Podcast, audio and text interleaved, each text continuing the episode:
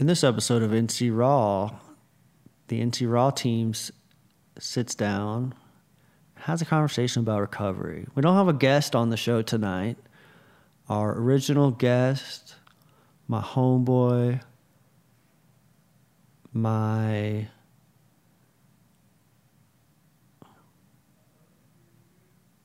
my role model was unable to make it. My man James Skelton was scheduled to be on the show, and his wonderful puppy Maya had surgery last week.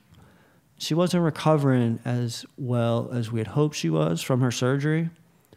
And so he didn't feel comfortable leaving her home alone, which I totally understand. And we'll definitely have time to get him back on the show very soon. And we just decided to do the show with the team Caleb, Caitlin, and myself, and have some have a conversation about recovery. So ended up uh, really enjoying the show. It just kind of like flowed, and we were able to just like really go and be ourselves, and not really like have a specific direction or a specific ending uh, like we typically do when we have somebody on telling a story. So overall, great experience. We definitely want to give a huge shout out to our new partner, um, supporter, sponsor, the Comfort Inn, located here in Sylva, North Carolina. They stepped up and identified themselves as a recovery ally. What that means is they're providing us a space to get together and record our show every week. Um, just an overall amazing experience to kind of like partner with them and work with them in the future. So if you want to give them some love, um, we live in one of the most beautiful areas of the country. You know, leaf season's coming up. The leaves are changing. Come pay us a visit. Um, if you're in the area or traveling, hit up the Comfort Inn. Give them some love. They're a recovery ally. They can be found by visiting choicehotels.com or dialing 828 477 4950. Hope you enjoy the show.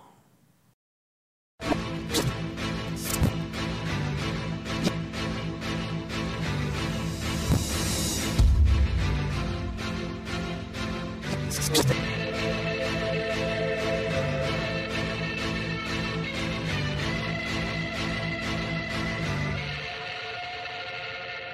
just an individual, living the miracle, staying indivisible, connected to God and my physical. Essence of my spiritual presence is visible, totally leaving you unaware of my mental subliminal. Used to be a criminal, living so minimal, but things have changed in my life. It's going through different intervals. Finding that balance is significantly difficult. Timing is everything, so my timing is critical. Rhyming is literal, the unforgettable. That's why I stand before you impeccably so presentable. I give respect to you, know that I am respectable. I've always wanted acceptance is that acceptable?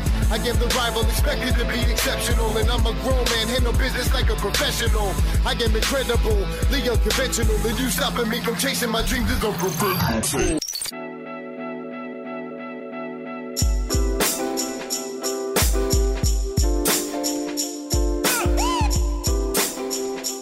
The opinions expressed in this podcast are the views of the NCR team and the individuals interviewed. We do not consider ourselves to be mental health professionals.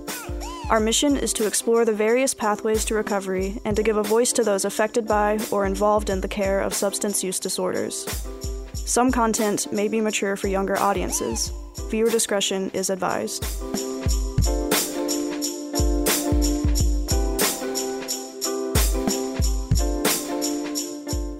What is up, y'all? Welcome back to NC Raw. Got my two homies with me tonight. What's up? We're excited. We're excited. Yeah, no guest. It's been a while since, like, I don't know, the three of us, I don't know if the three of us have sat down and done a podcast together. Just slowing down, you know, and just being able to talk, like what's going on with everybody, you know, just more than what's on the surface. What's going on at home? What what's in the works? We do- because we all sorry, we all are in recovery, you know, and we focus on a lot of times everybody else's recovery, but we're we do a lot of talking, like out in the in our daily lives, right? Like I like meet people almost every day, and I'm talking about um, recovery, my recovery and what recovery means to me. And like, I have these like engaging conversations. And at the end of almost every one, I'm like, man, we could have just recorded that and like totally done a podcast. So like, why not do it? Why not do it with like with the team, right? Not only do we do a lot of talking, but we do a lot of uh, putting foot to faith and putting in the work, man, and trying to change this community. Absolutely, absolutely. It's more than you know. It's it's way past that point of just talking on a show. You know what I mean? We're involved in so much, and there's not enough hours in a day to to get you know done what we need to get done. What's your typical day look like, man? You're up before the sun comes up. Well, help me out here, baby. Um, what is a typical day? Here lately, it's been take Caitlin to work and Well- working on There's Hope. Normally, he gets up and either Runs. rides his bike or runs to. Um, he'll run to class, but he just graduated, so SAT, substance abuse treatment class. three years later. Yeah, She had to throw a jab in there, huh? I'm proud of that. of course. No, I am. I'm very, very proud of him for that. It was amazing. The everybody went around the room and shared, right? Mm-hmm. And just How big a class? How many people? I saw a lot of we people. in the typically would have like no, that's not the Res Hope classes. This Yeah, I different thought I saw you like We in did. Iliniski. There was Yeah, a I big group. I on picture. was- Oleneski, posted yeah. There was um come to what about twenty something after graduation. Mm-hmm. Yeah, but we normally have anywhere from ten to fifteen in the class. Okay. Yeah, You graduated prior, correct? Yes, I graduated. Was it before? Yeah, it's before we Yeah. even went to Oklahoma. yeah. And we started early recovery together. That's Used to bike to early recovery back in the day. Now back Uh-huh. in October. Uh huh. Yeah, and that's one of the things that one of the facilitators was talking about. She said, just seeing where you came from to where you are now, where you ride or run to class back in October, you know, just out fresh out of jail, just getting started my recovery on the outside. And and she's, you know, used to always make a joke like, how many people's coat want to bring with him today? You know, because I'd always bring people with Yeah. me. he'd you have a whole this is- group with him. That's what it's all about, man. planting seeds. That's what we're talking about on the show every week is like engaging those folks and bringing people in and encouraging them to come out to these events that we do and participate in. that's what leadership looks like to me. Yeah. Is not like is to to step out of your comfort zone when you see a need that needs to be met. You know, um, don't wait on somebody else to fill it. Don't wait on some some leadership or whatever to fill that need. You know, you can make a difference. You Come know, you step in and fill that fill that gap that needs to be filled. Yeah, no doubt. Not being scared to go first in something. You know what I mean? Like uh, I mean, with this whole recovery thing in, in my community, there's there's uh, I seen a big need that needed to be met. You know, with this men's recovery house, so many different things that you know we're involved in, and, and just hey, bring locking arms, say, come on, come with me. You know what I mean? Let's do this. Yeah. So I called him up on Sunday morning. I was driving to work and uh, I wanted to let him know that about this new space. I didn't even tell Caitlin. Yeah, about this new space. So, like, just for those that are viewing the Facebook Live, we are broadcasting from um, from a new space, and I called him to tell him about that and kind of like talk about what today would look like and that we wouldn't have a guest on and that sort of thing. And as soon as he answers the phone, it's like, "What are you doing, bro?" I, I was surprised you answered the phone because it's like 10 a.m. on a Sunday. I figured he'd be in church already or like down that way. He's I'm like, "What are you doing?" He's like, "I'm, I'm riding my bike to church. I got a, I got about nine more nine more miles to go." I was like, "Bro, commitment, not a day to rest." She was behind me. Was she behind you? Hey, she was Yeah. behind he me. didn't. He didn't. He left that part out of the conversation. Well, she was, That was she was probably behind me. way behind. no, she was about. That's well, that's when we stopped at the ATM to get. We was getting money to tithe. Okay. You know, so we was making sure we was doing that. But uh, I got off the phone with with Steve, and you come pulling up in the parking lot there. Yeah. So for you guys that are watching, we are broadcasting from the Comfort Inn of Sylva, located up on the hill across from Walmart, next to Sonic. Um, we built a relationship with them. I came in um, Friday, and with the intent, with the idea of an interest in possibly like using a conference room to record in tonight because today's Labor Day. And I didn't think about this when we were like leaving SCC last week that SCC was completely shut down, no access to the building. And I realized it like Friday. I realized it Thursday afternoon. And I kind of like went around campus to like all the administrators and like touching base with folks like, hey, what, what are you what are you doing on Monday? What are you doing on Monday? And like, what do you think everybody was doing? I'm gonna spend time with my family, and I'm doing, you know, I got plans. I'm going to the lake or whatever. So um, it was looking like we weren't gonna be able to to have a place to record. And at that time, our guest was still scheduled and still on board to be here. Who was our guest? I'll get there. Okay. And so I The um, suspense. yeah, No. build it up, baby, build it up, build it up. And so I uh, I thought about for some reason I don't not I do not know why, but for some reason, the Comfort Inn here crossed my mind. Like I just had an idea because I know that you know most hotels have conference rooms and looking around is pretty nice. Mm-hmm. It is. Yes. And so um, I do have like a mutual friend who who is a sales manager here at at the hotel. And so like I thought about, it, I was like, oh, let me just pop in and see if that would even be an option, and even if like what it would cost, right? Like I was willing to like, you know, if it cost me a couple dollars, cost me a couple dollars. I was just coming in to kind of like see what happened.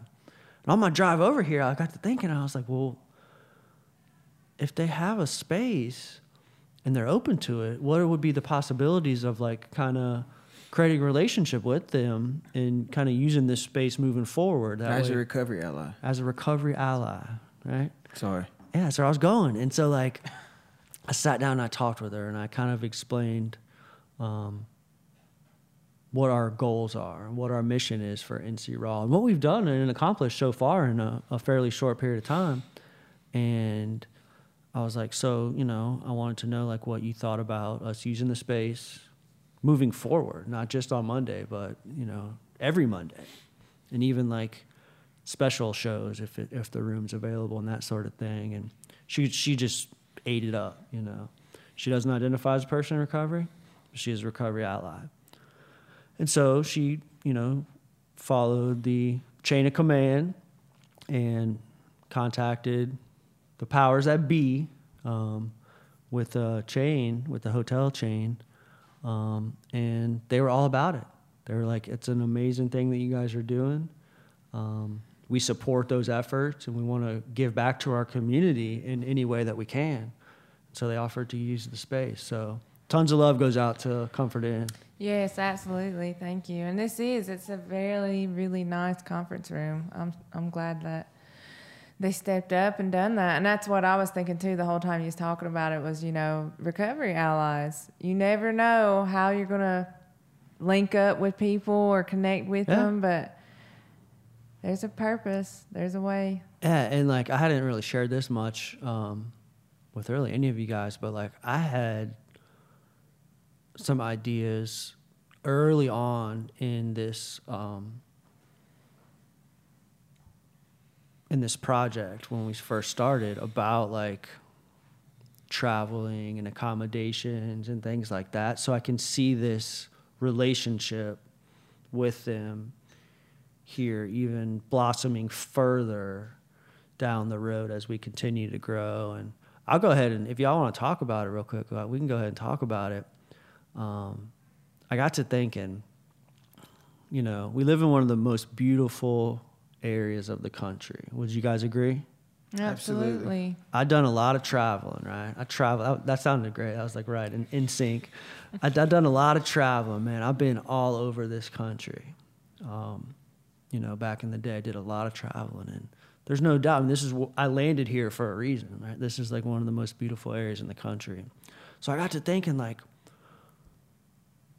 I enjoyed traveling back then, and I could afford it and that sort of thing but it wasn't really it's not really something that's even like on my radar now like visiting and just going out and doing things like that because like it was so closely related to the behaviors behind my addiction you know like i just spent a lot of time in California, San Francisco, New Orleans, like party towns, you know, like doing things. And I was like, what would it look like because of this area that we live in? What would it look like if we could create relationships with recovery allies in our community, in our amazing backyard, to where we could like offer safe, recovery friendly travel to people outside to come here, right? Have like a relationship with a hotel that would get them in a um, quiet, you know, non triggering location on the property. Have a um, safe time to go to a certain like golf resort where they wouldn't be like around like the party life and like have these just different do different activities. different activities. That's around that. I mean, Yeah. that's something that I mean, Caleb was talking about. You know, we went whitewater rafting a few weeks ago, and that was so much fun. And we, I've lived here all my life, no, but I've lived here for so long and never done that. But that's what we were talking about. We actually met a recovery ally then. Yeah. That day, the t- the guide that took us, Mm-hmm. and we were like, "This would be a really awesome way, like for our Res Hope group or just any kind of group to do something fun." And you know that kind of Yeah. relates to what exactly what you're talking about. Yeah. I think that's an, a great just like down the road and like this is kind of like crazy but like why do people uh, like I, we could put this place on the map because As- of of the re- the things that are available for people to like go out and have fun like why do people go to colorado these days Smoke weed. smoke weed right Oh. so like let's make let's make What a lot of people do. why why do most people go out to thinking, colorado That wasn't my first. yeah why do most people go out skiing but yeah to get high to uh, yeah, there's a hundred miler out to there. partake. so like, what what would it look like if we created like the first ever like recovery friendly travel? I don't even know what you call it, but like travel God. That Yeah. would be cool, actually. in our know? here. To because people in recovery, you know, probably like if it was an app or something, you know, like oh, I want to go to here. Well, what's a recovery um, What's in my area? oriented, yeah, place exactly in the place that I'm going to travel. to. Connect them with local meetings and fellowships. Connect them with you know fun, If healthy events activities, going on, events that there- are going on in the area, good churches that would Classes. fit. Yeah, classes, churches that are going on that you know fit their belief system or fellowship or whatever. Like That's almost like package it up as a complete package. You know, Yeah. like, what do you need to support yourself while you're on vacation, right? And then we can like create the package. I don't really. I shouldn't be talking about this publicly because like I, it's like a good idea, but they, I don't know. We'll see. But like you know what I mean. What would that What would that be like to Better somebody that that. yeah, what would, what would that be for somebody that like has, because like I mean I I'll, I'll be honest with you like I'm.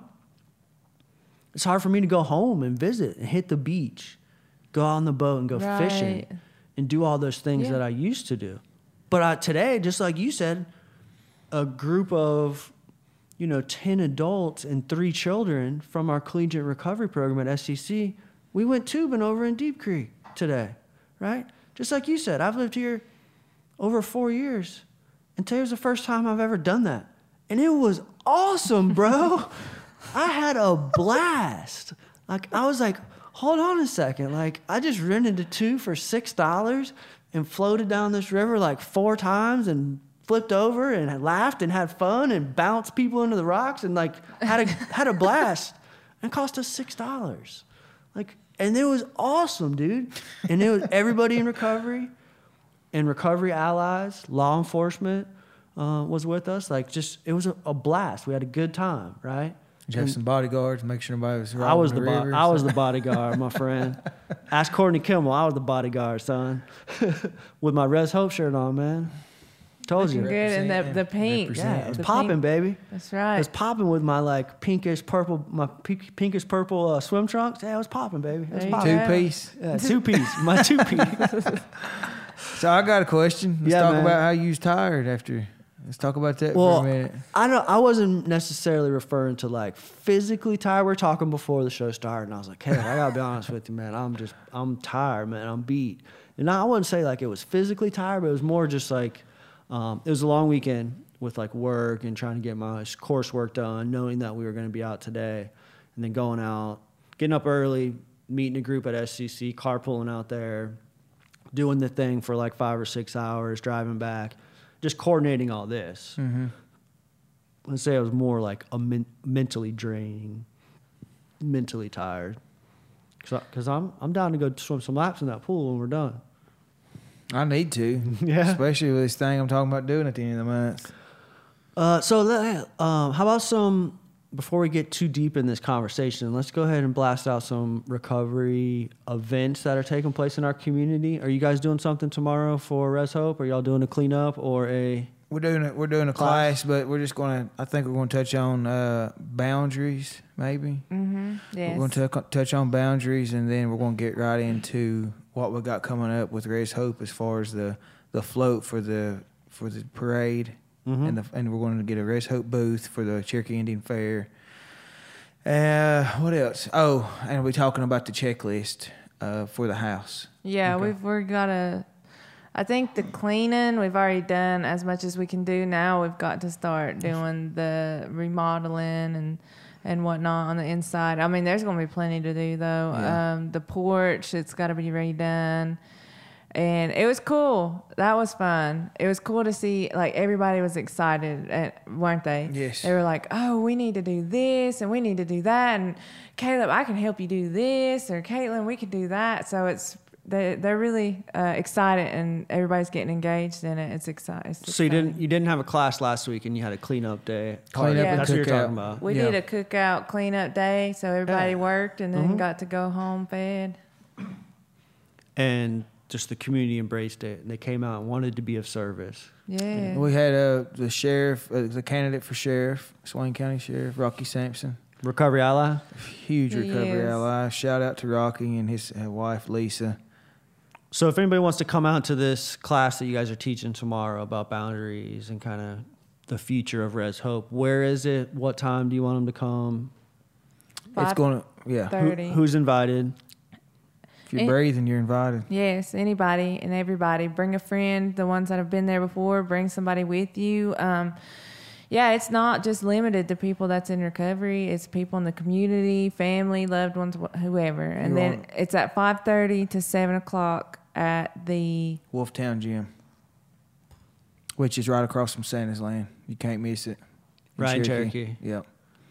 Wolftown Gym, across from Santa's Land, Tuesday, September 4th from 5.30 to, 7. We're going to have. Uh, actually, we're going to have Doctor Ben Bushyhead coming in. We're, we're wanting to get involved with the politics too. You know what I mean? I mean, get people voting again. You know, Yeah. a lot of people don't understand that anymore. They're not registered because they've been out there for so long, and so we're wanting to uh, have different candidates coming in and talking about their platform so people can feel a part of something. Gives them more purpose. Yeah, absolutely. And uh, get people in who hold the same values that we do and who are recovery allies and who are going to make help influence positive change to support recovery in our communities. That's a, that's a huge part of Yes.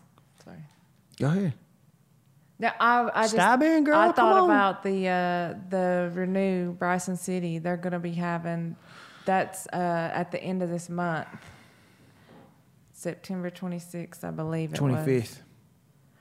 Um, but they're going to be having an event where they're going to be just talking about um, awareness and about Education, prevention. yes, education. That was the word that I was So- looking for. they did a an event educational event a couple weeks ago and Renew? that, and that yeah and that has led to further conversation is that what it sounds Yeah, like Yeah. well, we the the initial event we went to back in April.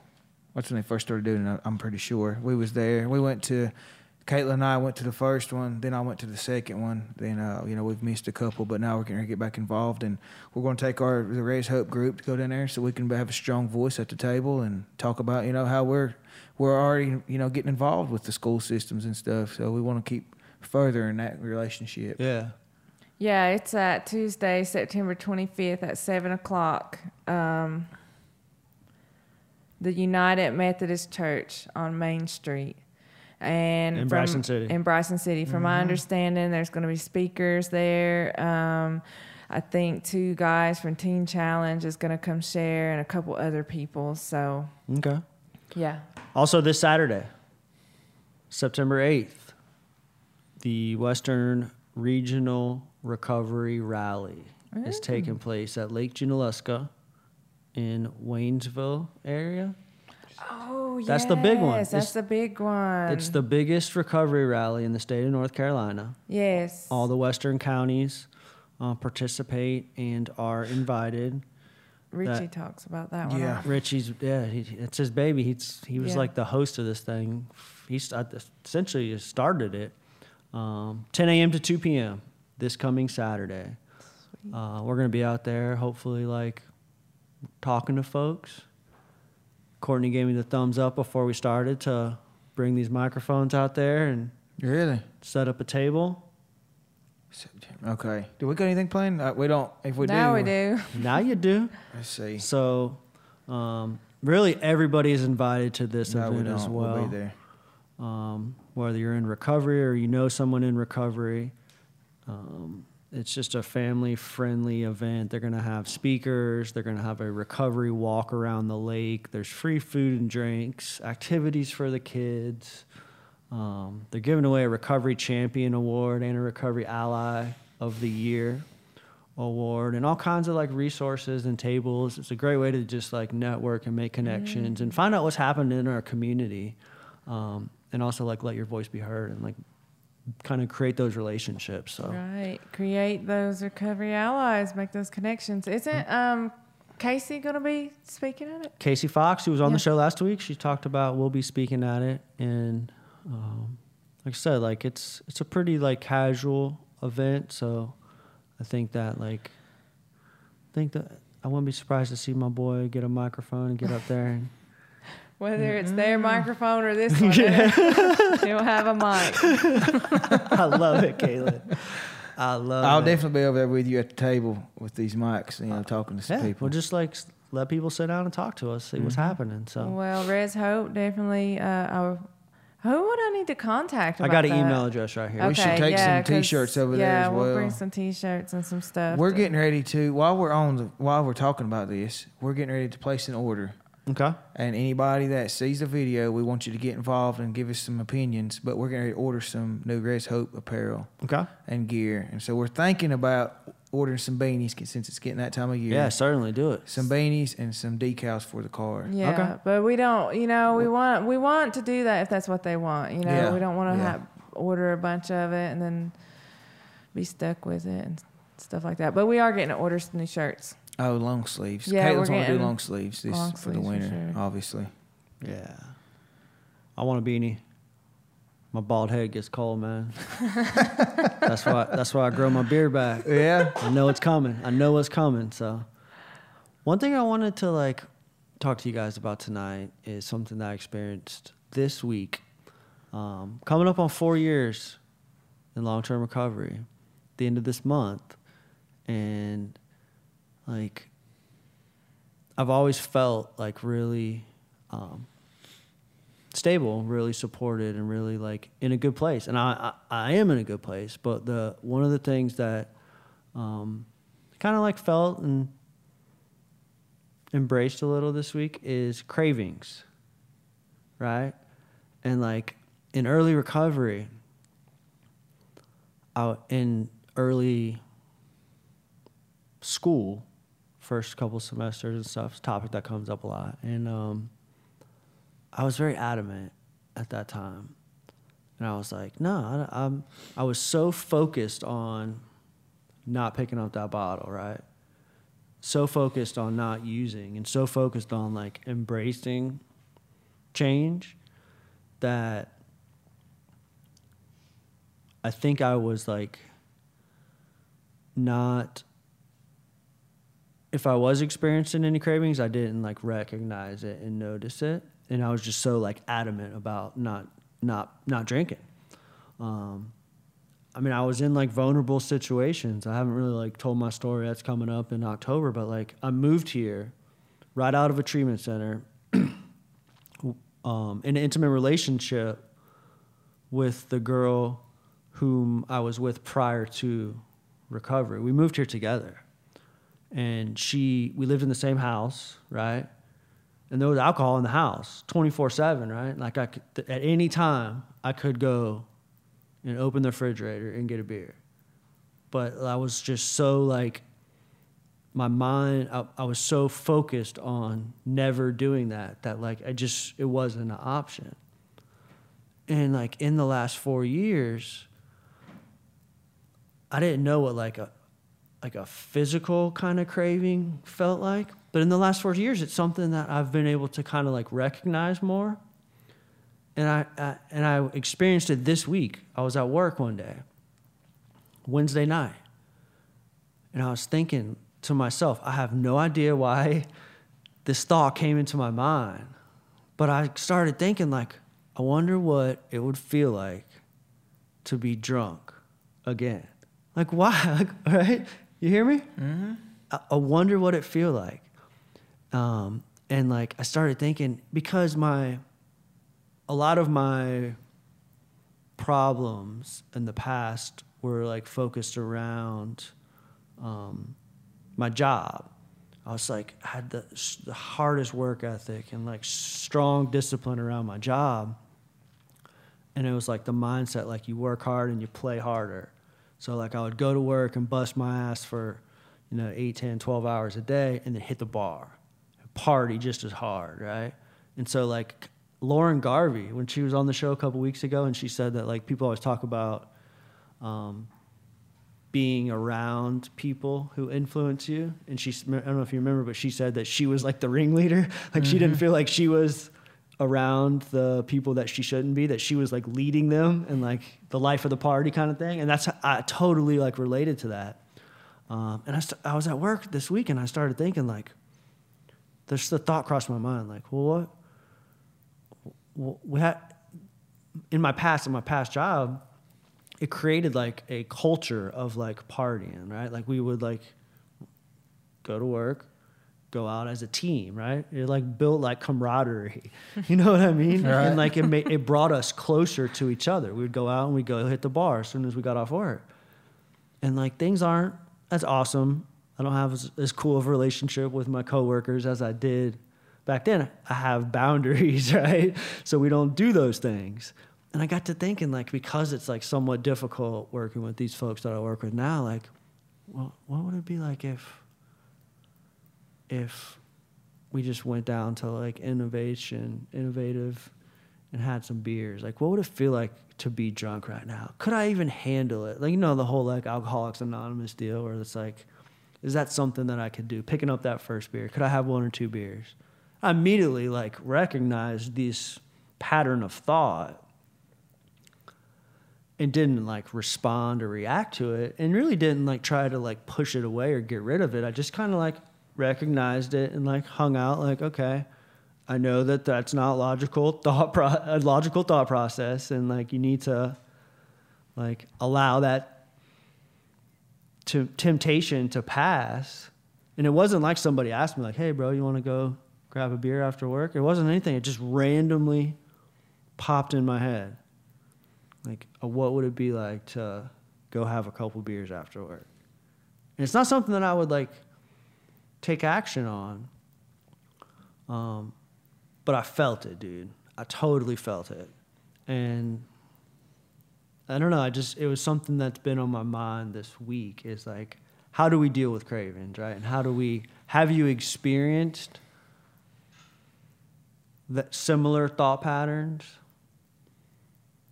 And what did you do to continue?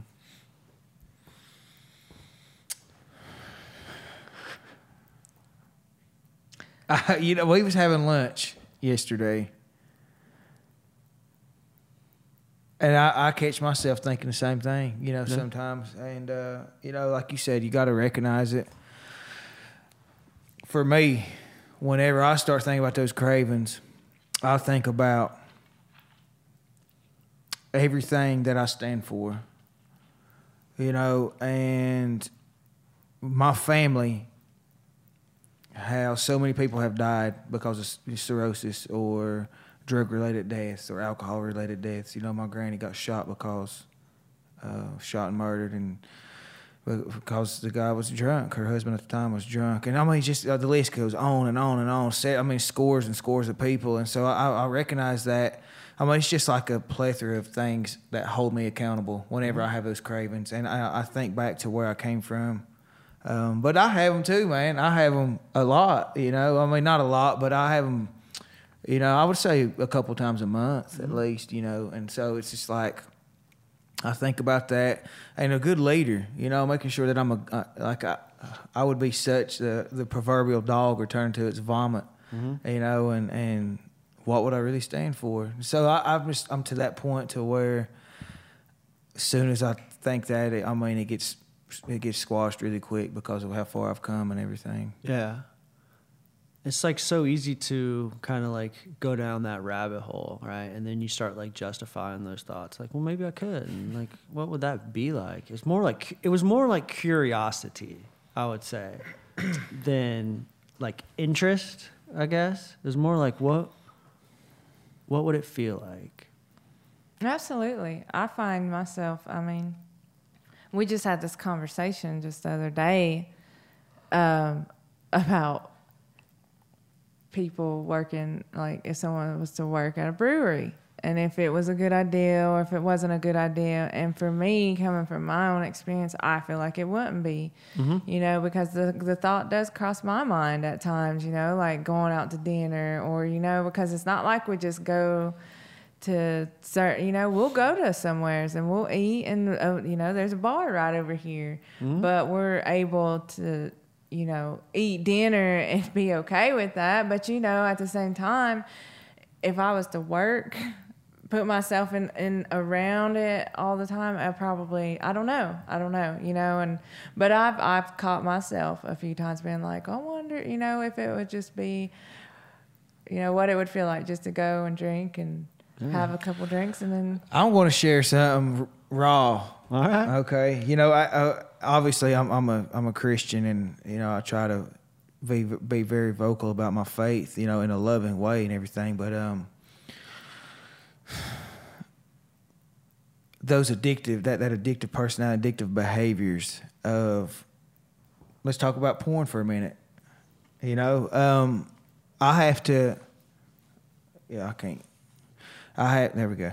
There we go. Thank you, Courtney. um, it, it's just like because people struggle with that. I mean, mm-hmm. that's an addiction, right? I mm-hmm. mean, it, it, can just ruin your mind and your relationships and so much. And so, you know, whenever I start having those thoughts of like, you know, because Caitlin and I, we try to abstain from having yeah. sex because that's what we're supposed to do. Mm-hmm. In God's eyes, that's what He wants. Yeah. So at the same time, you know, sometimes I struggle, and she's, I've never told her this. So, um, but you know, I, I, get those thoughts of like like cravings. You know what I mean? Like, mm-hmm. well, maybe I can. Maybe I, if I just watch a video, uh, mm-hmm. you know, yeah. like, this is embarrassing, but I want to tell because there's somebody out there. I feel like there's somebody out there needs to hear this, you know, and and so Bro, I'm just like, you got access right there, like, right? You got know, right? Yeah, you don't got to jump through no hoops. You don't have to walk into a bar. You don't have to. It's there.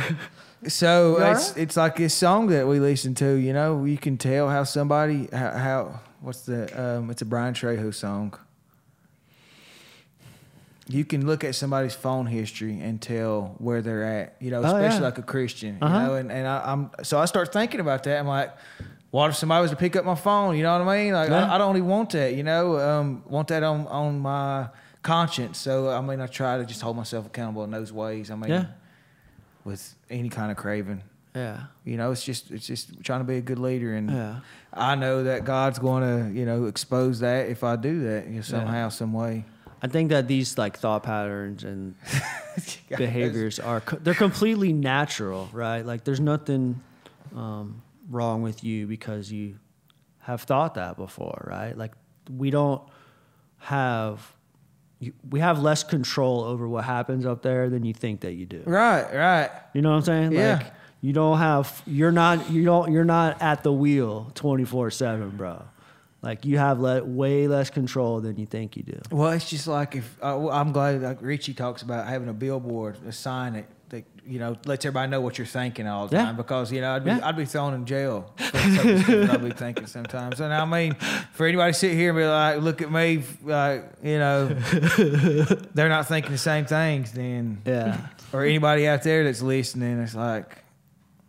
Man, I'm telling you, we, we be thinking some crazy stuff Yeah. sometimes. Well, it goes back to like my path of practice and like re- truly like committing myself to the program and truly doing the things that are outlined in the program. It's there for a reason, right? And so like a huge part of it outside of meditation is an ethical lifestyle, right? Mm-hmm. 24/7 like every time that I take action no matter what it is, I have to be conscious of like am I doing this out of greed, right? Am I doing this to better myself with the potential of like causing harm to other people? And I have to be aware of that and how how my actions influence other people 24/7 it's not and, and when you have that like constant awareness whether it's like strong or not and this kind of a couple of things that you hit on were a couple were is kind of like leading me down some other topics that were just on my mind um, today because i'm somewhat like confused on life Well, that's like, a good thing. Yeah, means you're no, it's good. I'm it out. questioning stuff, Right, man. I'm right. really questioning things, but like ha- having that honest, like ethical lifestyle where I know when I lay my head down at night, I did everything I could to like not just be a better person, but also like help other people and lead by example, like you're talking about. And I'll tell you right now, I handed my phone today to Lori Clancy and another classmate, two of them, and I said, "Here's my passcode." take some pictures. I'm gonna go up the river for like two hours and I'm gonna float down the river and y'all can take some pictures or do whatever y'all got to do. Cause I know that there's nothing in there that. So you've been talking, you've been thinking about this too. Oh yeah, And Oh, that- yeah. I'll tell you, that's that's a great. I'm glad. I'm glad we're talking about this now. But Caitlin hasn't shared anything, and I know I know Caitlin's had some. You know, we've all had crazy thoughts, and I hope she does share. So I'm kind of putting her on the spot. But anyways, just and her knowing my, you know, and ha- being able to hand her my phone. You know what I mean? Like Mm-hmm. Yeah. I feel so good to be able to do that Yeah. and know that nothing. You know, I said I was like, here's my phone. The passcode is blank blank blank blank, and take as many pictures as y'all want. And Tell I'm- everybody I was passcode. literally up the thing for an hour and a half, you know, floating down the river, and they were taking pictures, doing their thing. And I knew, I know that there's nothing like I have nothing to hide, right? Who I am out here in this world is who is on this device. Right. You know what I'm saying? Mm-hmm. Like, there's no even like in like the context of like message it, text messaging in the day and age of like shady behavior, shady business going on on these things, right? In that day and age, like before you click that send button, I, I'm looking at and reviewing what is on there right, right. to make sure that the person on the other end of that thing is not taking it the wrong way, right? And that leads me to like something that's just been like on my mind a little bit is, um, and it's not necessarily recovery related, but it's behavior related. And like, I'm really struggling as a single man, right? And somebody who's like really put in a lot of effort in my recovery, right? And I've and in building this podcast and getting through school, like I put myself first, right? And I'm really like not going seeking down that like relationship path, right? Like there's been opportunities that have come up and stuff like that, and I've just kind of like kept us a very safe distance. But I have a lot of friends, and I have a lot of female friends. We talk, right? Um, comfortable to talk to, and my question is: is when did it become acceptable for like dudes to get like totally inappropriate and like creepy and like not like accept no for an answer with these phones with these phones They do too. Like, like I mean, what is like what has changed um since like i in the evolution of technology since like I why guess- is it just guys though? i don't know because i know some like girls. Yeah, maybe. I don't know. There's some girls that won't take no for an answer. I know like four or five girls like within the last two or three weeks that have come to me separately and been like, I don't know how to get them to stop. Stop what? Come on, let's talk. At least NC Raw. Let's talk about To it. stop um, s- soliciting me Right, through no- text messages. Hey, let's hook up. Hey, let's get together. Hey, what are you doing tonight? Hey, I want to see you. And my response to them is like, you know, the only thing that I know how, because I would never put myself in that type of situation. Meaning, like, if I reach out to somebody and they don't respond to me, then that's that, right? Like, I'm moving right along. And so, like, the persistence, mm-hmm. like, without getting a response to the point where it's like, hey, why aren't you responding to me? And like four or five different girls that I know, ranging from like 25 to like 30, have expressed this same problem from different dudes. Not this, not even the same guys, like just random guys. And they've all said the same thing. Why does it always happen to me? What is it about me that makes and I'm like, it's not you. I don't think. Yeah, it's, It's- Yeah, it's I think too, it's like the especially culture. for women, it can go turn back to you know the way that they were treated in in addiction or you know whatever that that has a lot to play into it. But um, some guys type of people that you surround yourself yeah, with. I mean, I- there's a, there's some people that they don't hold any integrity, and that's why you know that's like Caleb said. You know, I don't feel like I have to lock my phone because I'm not that. Yeah. I'm not carrying myself that way, so there's no reason for it. But you know, I can under.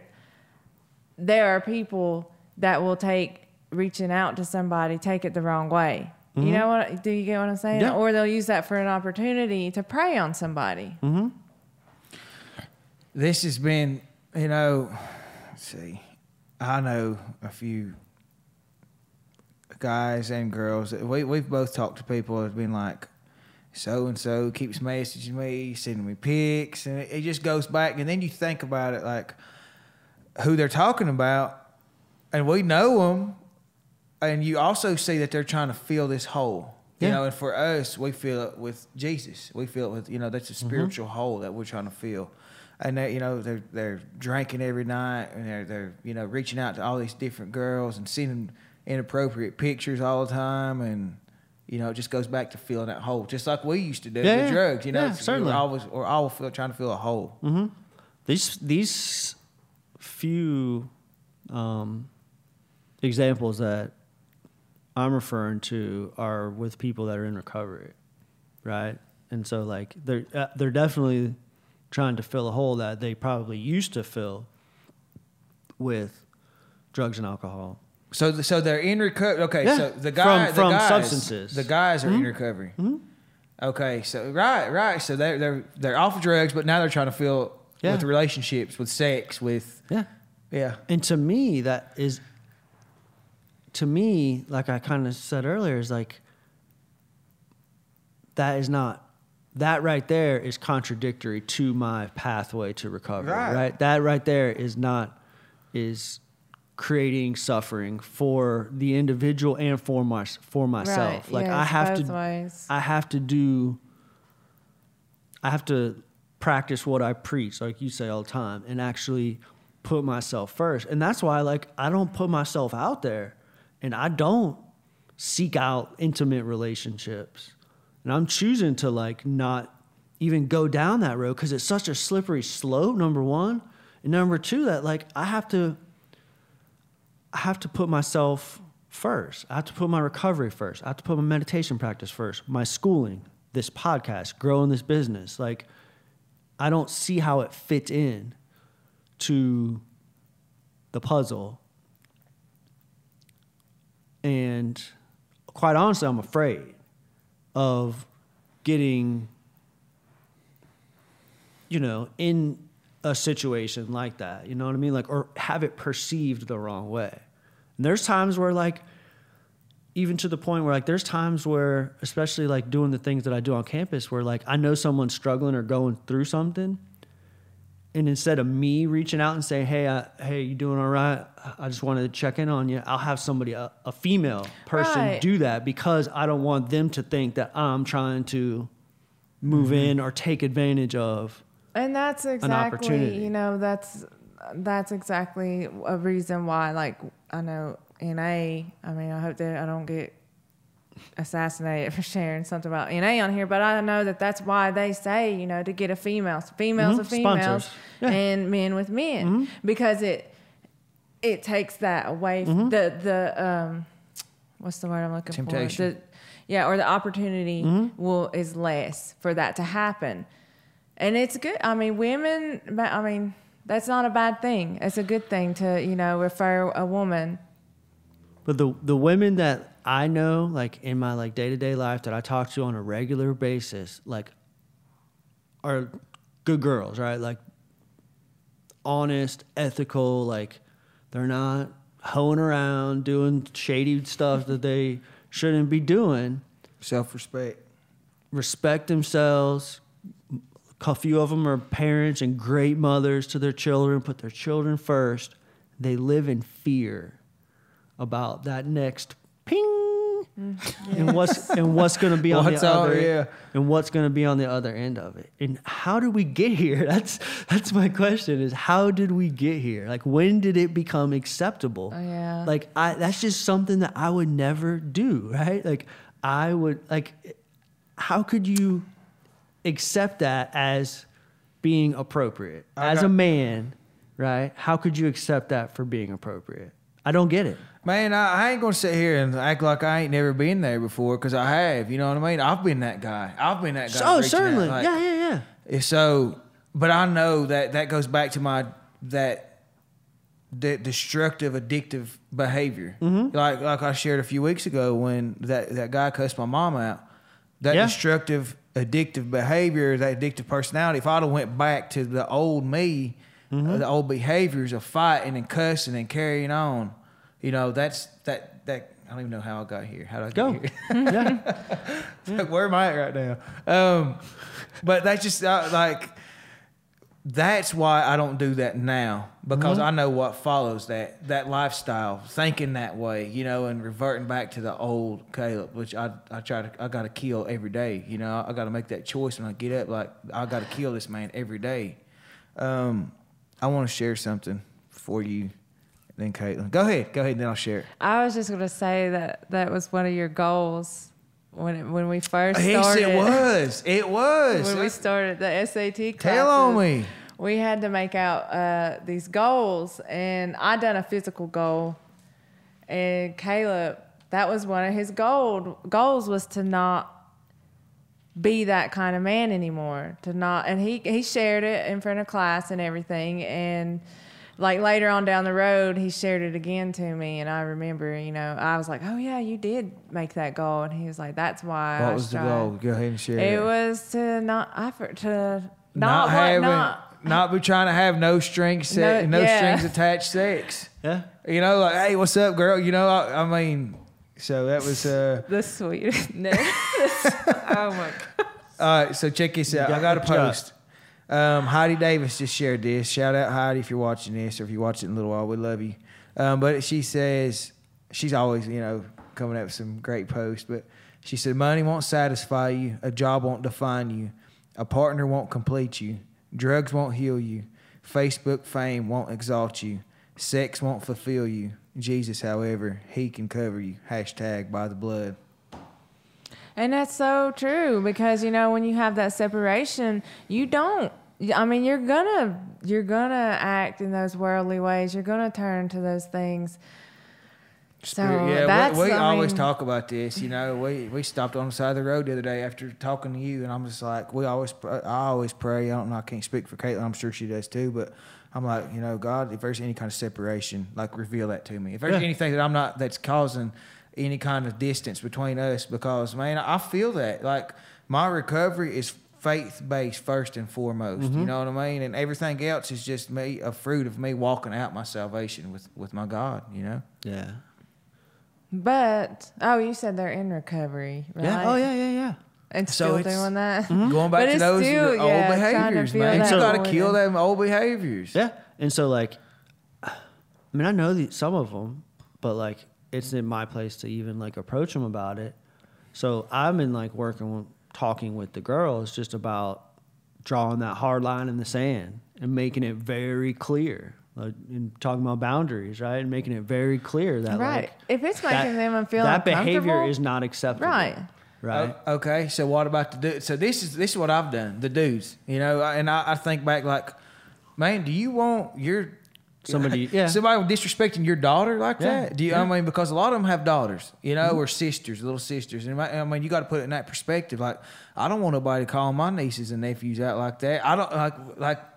I start thinking about Yeah. you know that's the kind of relationships they're going to be in. So I got to be a model Mm-hmm. for for my nieces and for my nephew, my nieces, you know, and, Yeah. and what kind of show them the kind of man Yeah. that they need to strive to. Exactly, because it's like we always say all the time is you don't know anything. What is it? You don't know anything until you're You only know something what you know until somebody shows, you shows you something different. different. And when you get so when you're used to that, I mean, these guys probably ain't never been told no before. You know, p- uh, coming from the backgrounds that we've came from, thinking that they can do that and get whatever they want, probably because they have done that in the past. Mm-hmm. Right. But now The type of girls you know, they're the used realms it was have acceptable in the past. Yes, right. yes. But now the realms have changed, and you know, women in recovery, you know, we've got some integrity about us, and and we don't appreciate things Integrity, like some underlying trauma from p- past exactly experiences, things that have went. I mm-hmm. mean, because I mean, we ain't saints either. And, well, that's what I want to just make it very clear to like anybody But we that's are now. We listening washed by the blood. is that like I am by acting like it. not any means. I don't want to come up here and sound like I'm on some pedestal, like talking like I have never, you know,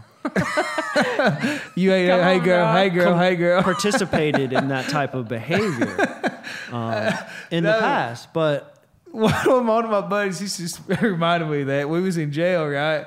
And he's talking about the one that called me the other day. That we was riding down Bryson, he hollered at me. You know what I'm talking about? The one I was in jail with. I went to school with him.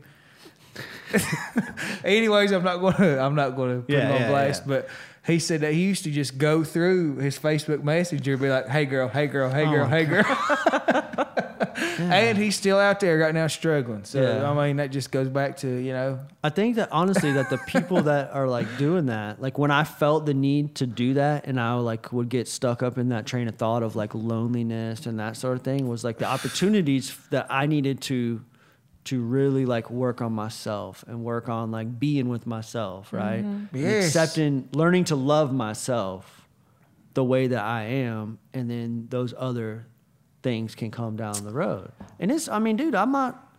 It's four years. I'm not like. I'm still not like going out and. I Because mean, you have to change everything. That about is. I mean, yourself. it's You know- Everything. you know self-discipline. how they talk about, you know, like lying.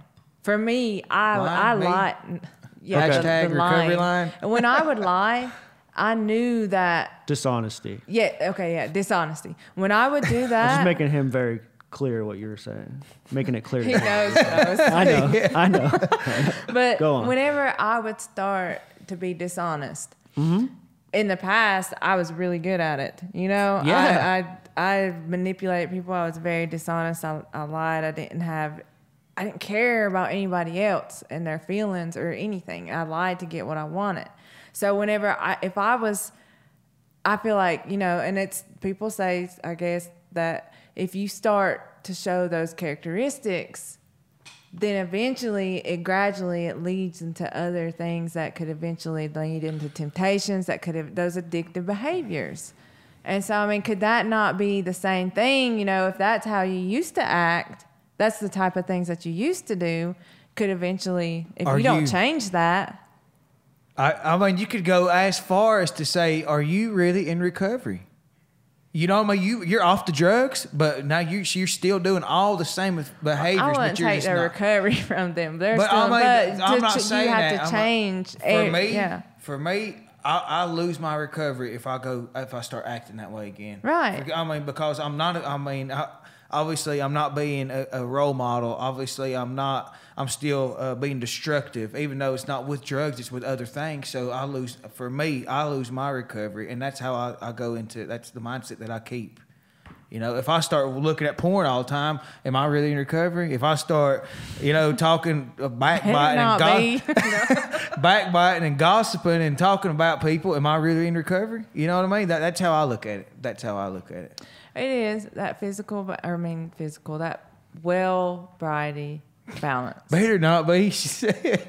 Better I love be. you, baby. I'm not. We're actually getting ready to start uh, premarital counseling on She's- Wednesday. She's checking your web browser history as soon as you leave here. What are you, what are you talking about, dude? Don't I'm even gonna lie. put an app on my phone. Up at, sure. three, up at three o'clock in the morning, so you're reading articles. Let's check that. I ain't gonna lie. He does send me articles at like three o'clock in the morning. He does. I swear. I sent you one this Yeah, morning. He does. No, I swear he does. I swear I get these Apple News up articles at like three o'clock. Oh, in the morning. I know. I was just joking. He was up at two o'clock in the morning watching The Rock motivational speeches, and I was like, I'm out. I'm over today. Hey, wait. What did you learn from The Rock, man?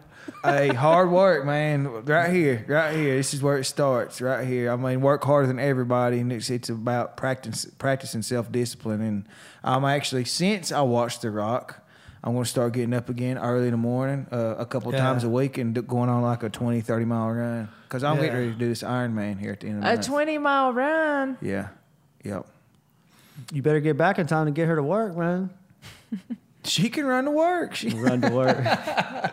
just kidding. I Just see kidding. Caitlin running down uh, down the highway with her work blouse on and some nice Yeah. yeah.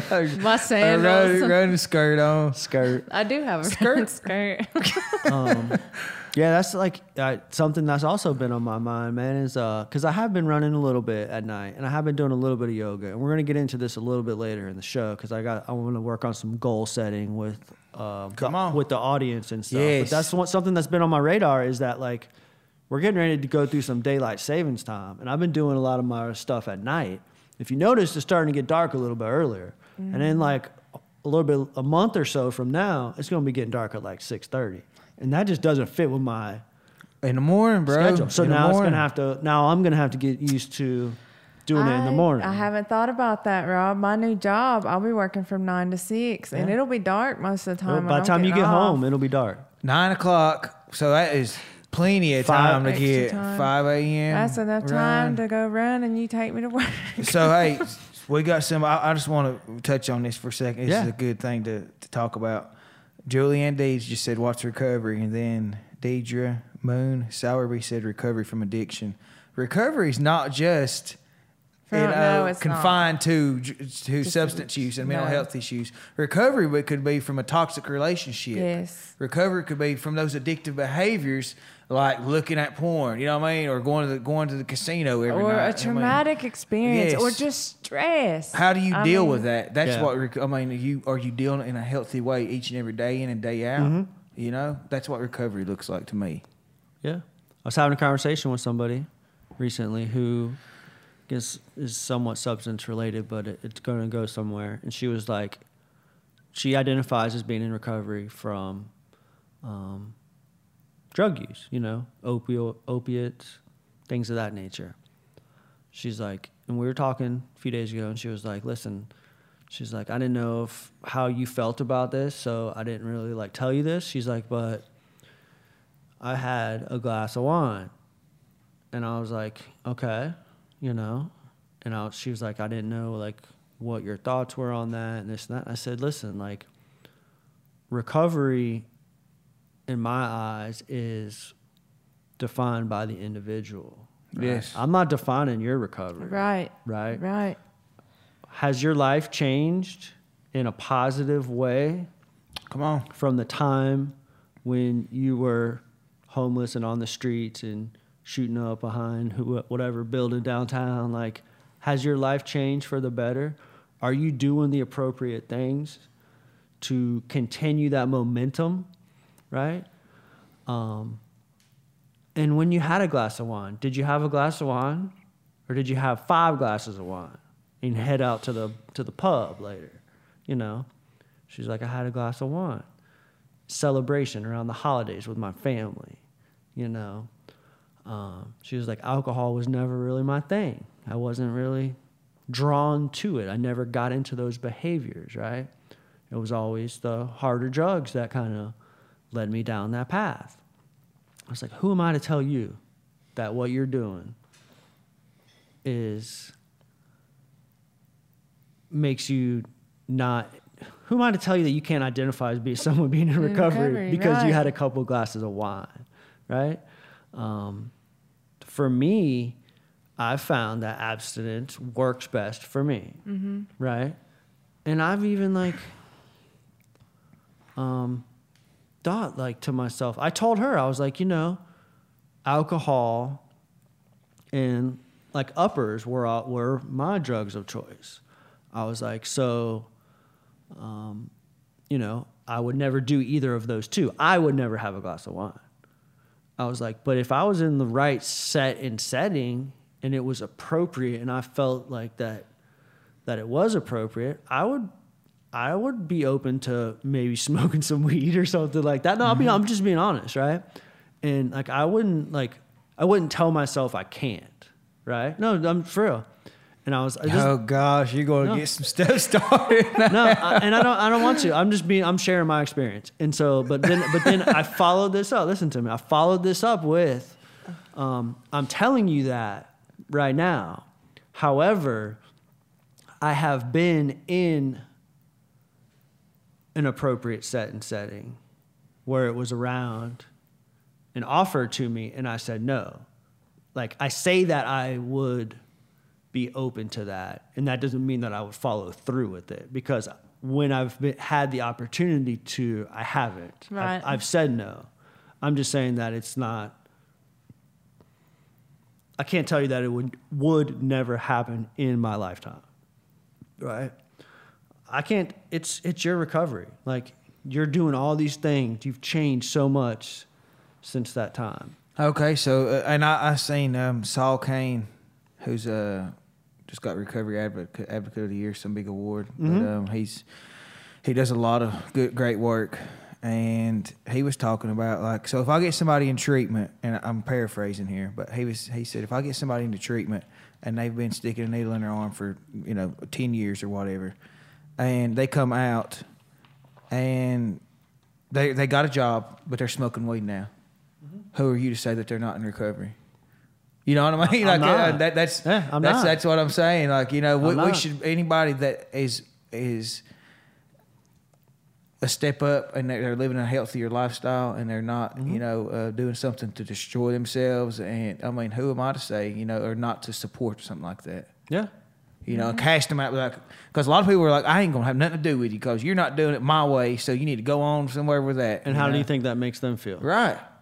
Exactly. right? Come and on. And we're preaching this like we're meeting you where you're at, and we're welcoming everybody. Right. Would I tell somebody that they couldn't come to participate in one of our events or one of our meetings because they do that? Absolutely not. Everybody is welcome. Now, if you're high as a billy goat causing a ruckus, um, we might have a conversation outside. You know what I'm saying? you ever you ever been high as a billy goat, man? Man, I've been higher than that. High, I, I can't even say. Moving right along. right. But anyways, um, we seen we had we had somebody a, a conversation uh, come up the other day about like I had somebody really close to me say, "Well, you're helping this person, but you can't help this person." Well, you know, you got to go back to. Um, you back up a little bit. This guy I was he was trying to help. Done some really. How can we put it, baby? Inappropriate. inappropriate things, and, and you know, just kept and we kept praying over. We kept giving him, you know, forgiving. I mean, he done some, some really Caused a lot of harm in the community. Several mm-hmm. things that was just very inappropriate, very mm-hmm. destructive. Was Yes, causing some stress, some yes. anxiety within, you know, between in the family and everything, and so was still getting high, still selling and everything, and, and I got to a point to where I was like, look, I, I you know, I, and uh, you know, I think a lot of people say like, well, you're a Christian and everything, and you like to use that, and and but I don't have to be a doormat. I don't have to let somebody into my circle that's destructive and it's going to cause a lot of tension, and and you know what I mean. You know what I mean? We still pray for him every single day. every time we say when we pray, we always pray for those that are still struggling. So, and that includes him. Um, But it, uh, what I was what I was saying is like we have this other girl who's you know thinking about going to this outreach in Kentucky. And so it's brought to my attention. Well, you help this, you, you won't help him anymore, but you'll help her. She's been high. I'm like that. If we go help everybody that's that's in recovery, then what kind of impact are we making? You know what I mean? And he's already burned his bridges with me right now. Until he shows me something different, he's not going to be back into my circle. Mm-hmm. You can only do so much, Right, And they're exactly. responsible. They're responsible for their actions. And it's that's it goes back to boundaries. You know what I mean? And healthy boundaries to not only protect him, but you know my family and, and my your community, and my- and your- yes. your immediate community, Right. Yeah. Dang man. I, I want to just go a little bit deeper, but I'm just going to leave that dog tied up. Courtney, go let the dog off the off the leash. you gonna leave that dog tied up outside, man. It's cold out there. Um, you know, I think that what I've learned is that it, a lot of it has to do. I'm, I'm a believer in like momentum, right? Like you build up some momentum and you're moving in the right direction, and that um, kind of allows you to maintain that drive and that passion that Caleb's always talking about. And so, like, sometimes it takes a while for people to figure out, right, how to stop that negative momentum moving in the wrong direction and then turn it and start moving it back in the in the in the direction that will ultimately lead to that freedom and that um, general well-being long-term genuine happiness things like that. And What does that look like to you? we can well i think that as a collectively as a a, a group like we can help influence um, that movement and allow and support people to maintain that momentum but they're they have to do it themselves. Like we can't do it for them. Because it's easy to start moving that momentum back in the wrong way and it happens right it's kind of like take what do they say two steps forward one step back two steps forward one step back eventually you're still going in the right direction you're just going Right. slow It happens all the time. There are people that we've talked to, that I've talked to, that Caleb's talked to, you know, time and time again. And, you know, it's going in a really good direction. Things are looking up. And then, boom, they get set back. They might come back or they just keep going back. Either way. And then months might go by.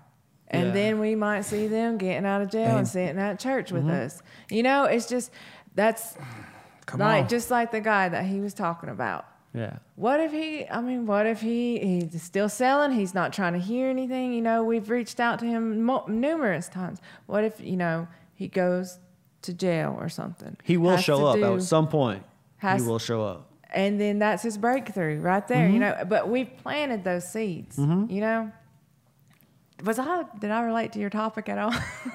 Like I'm we, we we actually just had um, we seen something that really blessed us the other day. We the girl she's taught. We had a girl. We've been I've been praying over for months and months and reaching out and Caitlin been reaching out as well, talking to her mom and so she went to jail a couple weeks ago and then here she she shows up in, in church and I was sitting there looking you know looking across the aisle and Caitlin's like, "What is it?" And I said, "You don't know how much that blesses me to see her here because of how much I, I've you know reached out to her and let her know you know how mm-hmm. value how valuable she is." And so she's sitting there in church, man. She's she's still you know going through some going through some physical stuff, you know. Yeah. And, and it's been two weeks, and she was on meth and heroin, and so she's sitting there with her Bible open, taking notes, man. I mean, she's deep into the Word.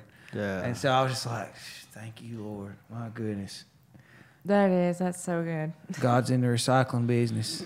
So what's um, what's the what are some of the what's happening next for Res Hope? Like what's with the house and like what's We got a board meeting coming up. Yes, it's going. Oh my goodness, it's going to be so good, Rob. It's uh, we got Tom Shanahan from a spirit from Spiritual Adrenaline. I've heard of him. We hey next week we have got to have a special show. I've got to got to tell you this, but uh, he's wanting to get on. He's wanting to get on the camera and Yeah. uh, share it out on Spiritual Adrenaline. He's wanting to have an interview with NC Raw, a podcast with NC Raw.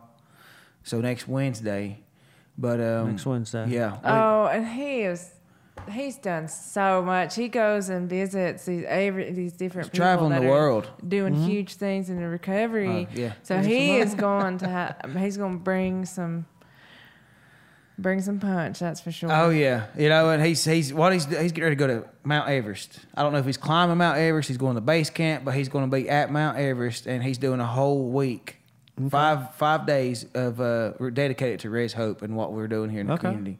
Love it, man. So that's what we got that coming up uh, next Wednesday with him. I'm getting up early in the morning, working out with the amazing Tom Shanahan, and we're going to do the po- special podcast. And then Thursday we're going to have the board meeting, and we'll be talking about rules and regulations we're going to be putting in place, kind of like a meet and greet. Uh, what's expected of the board? Yeah. Um, we got some people ca- calling in, uh, addict to athlete Yeah. the amazing Sheena and Rob Archuleta, they're going to be skyping in and making a pitch to the board for uh to for us to implement their program as to Into that. the diet and exercise part of our program. Okay. So that way we're not recreating the wheel. We've got something that's very successful, something that you know we're gonna have to be trained in as well. But I mean, it's coming together. You know, Tim Kraft's supposed to be down here, and he's going to be talking about the the faith aspect for uh, of the program. And you know, he's he's been doing some big things for a while in the recovery movement. So that's coming up next Wednesday and Thursday, and then we got this outreach plan for Kentucky where we're going to be going into uh, elementary school talking about drug awareness. I get to go speak to a JV football team about leadership, get to serve um, the players of Mayfield High School, which is the fourth winningest program in the country.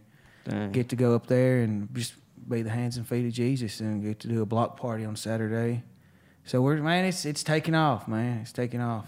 What was the um the fifth quarter deal like that y'all did on Friday night? Because I missed y'all. I missed y'all. I was looking. I was like, I was looking forward to like doing the overdose awareness stuff, and then I realized it was all on the same day. Yeah. and Yeah. We had a good crew out there in Franklin, man. It was it was I seen popping. that. Yeah. Um, we had a blast out there. Ton tons of community. How community many people support. showed up? A hundred, maybe. Okay. wow. Yeah. Let Kyle Well, let Caitlin talk Friday. But I want to know. I want to know about what you t- like. Talk about what you guys did, and then like what that experience was like. So they. I'll talk about the planning. Okay. Yeah. Go ahead. I, I got to plan with um, Jeff Helpman, uh, Matt Hewitt, and Ted Duncan. Uh, Jeff and Matt are from the Grove Church in Bryson. Uh, they're both pastors there, uh, head pastor and associate pastor. And then Ted's an associate pastor at First Baptist. And of course, we was representing. I was representing Res Hope. And so we planned this for the past few weeks. Been talking about. You know, mean, it's all leap of faith. We didn't know how it was going to go. You know, we didn't know what kind of turnout it was going to be, how it was going to be received, or anything. So we just kind of put foot to faith and uh, got some bouncy houses together, and I'll let Caitlin take over. Had they? This is the first one like ever. first- They've yeah, never the done first anything one.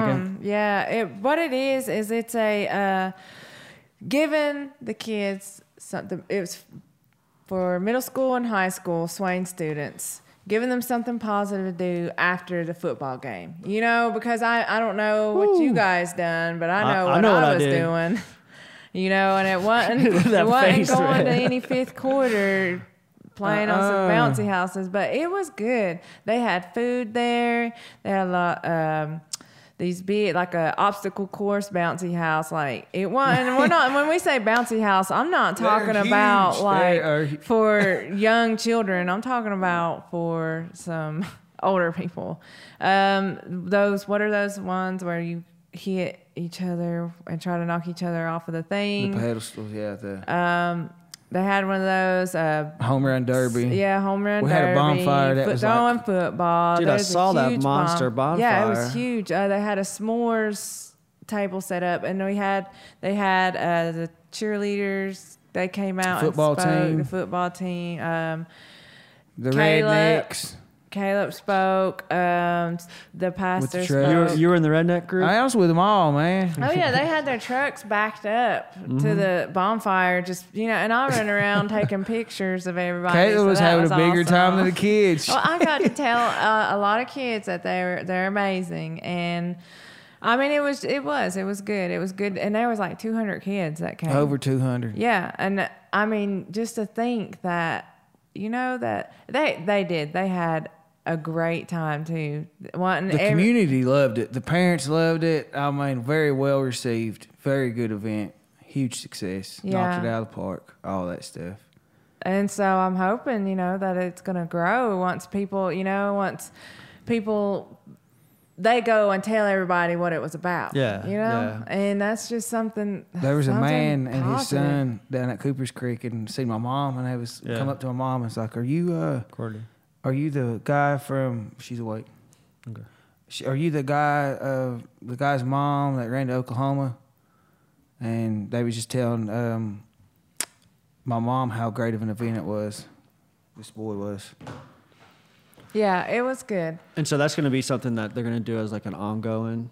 We got we got the second one coming up. You're going to be the MC? They already asked for the the, the amazing Rob All right. Steen. Give me some dates, man. Let's do it. September twenty first. You there? I need my We're pen, gonna man. go to You're the f- we're gonna go to the football game first. You just dropped two dates on me about a podcast for uh, with Tom Shanahan September And- twenty first yeah. and and September a fifth quarter 12th. thing. I need yeah. you. To, I need you to text me these things as soon as we're done. Okay, so I Email can, so I them. can make sure that we're off off work. Um, so okay, before we like head out, I wanted to like came across a story, um, and it's actually kind of like outdated, or it, it dropped about a year ago.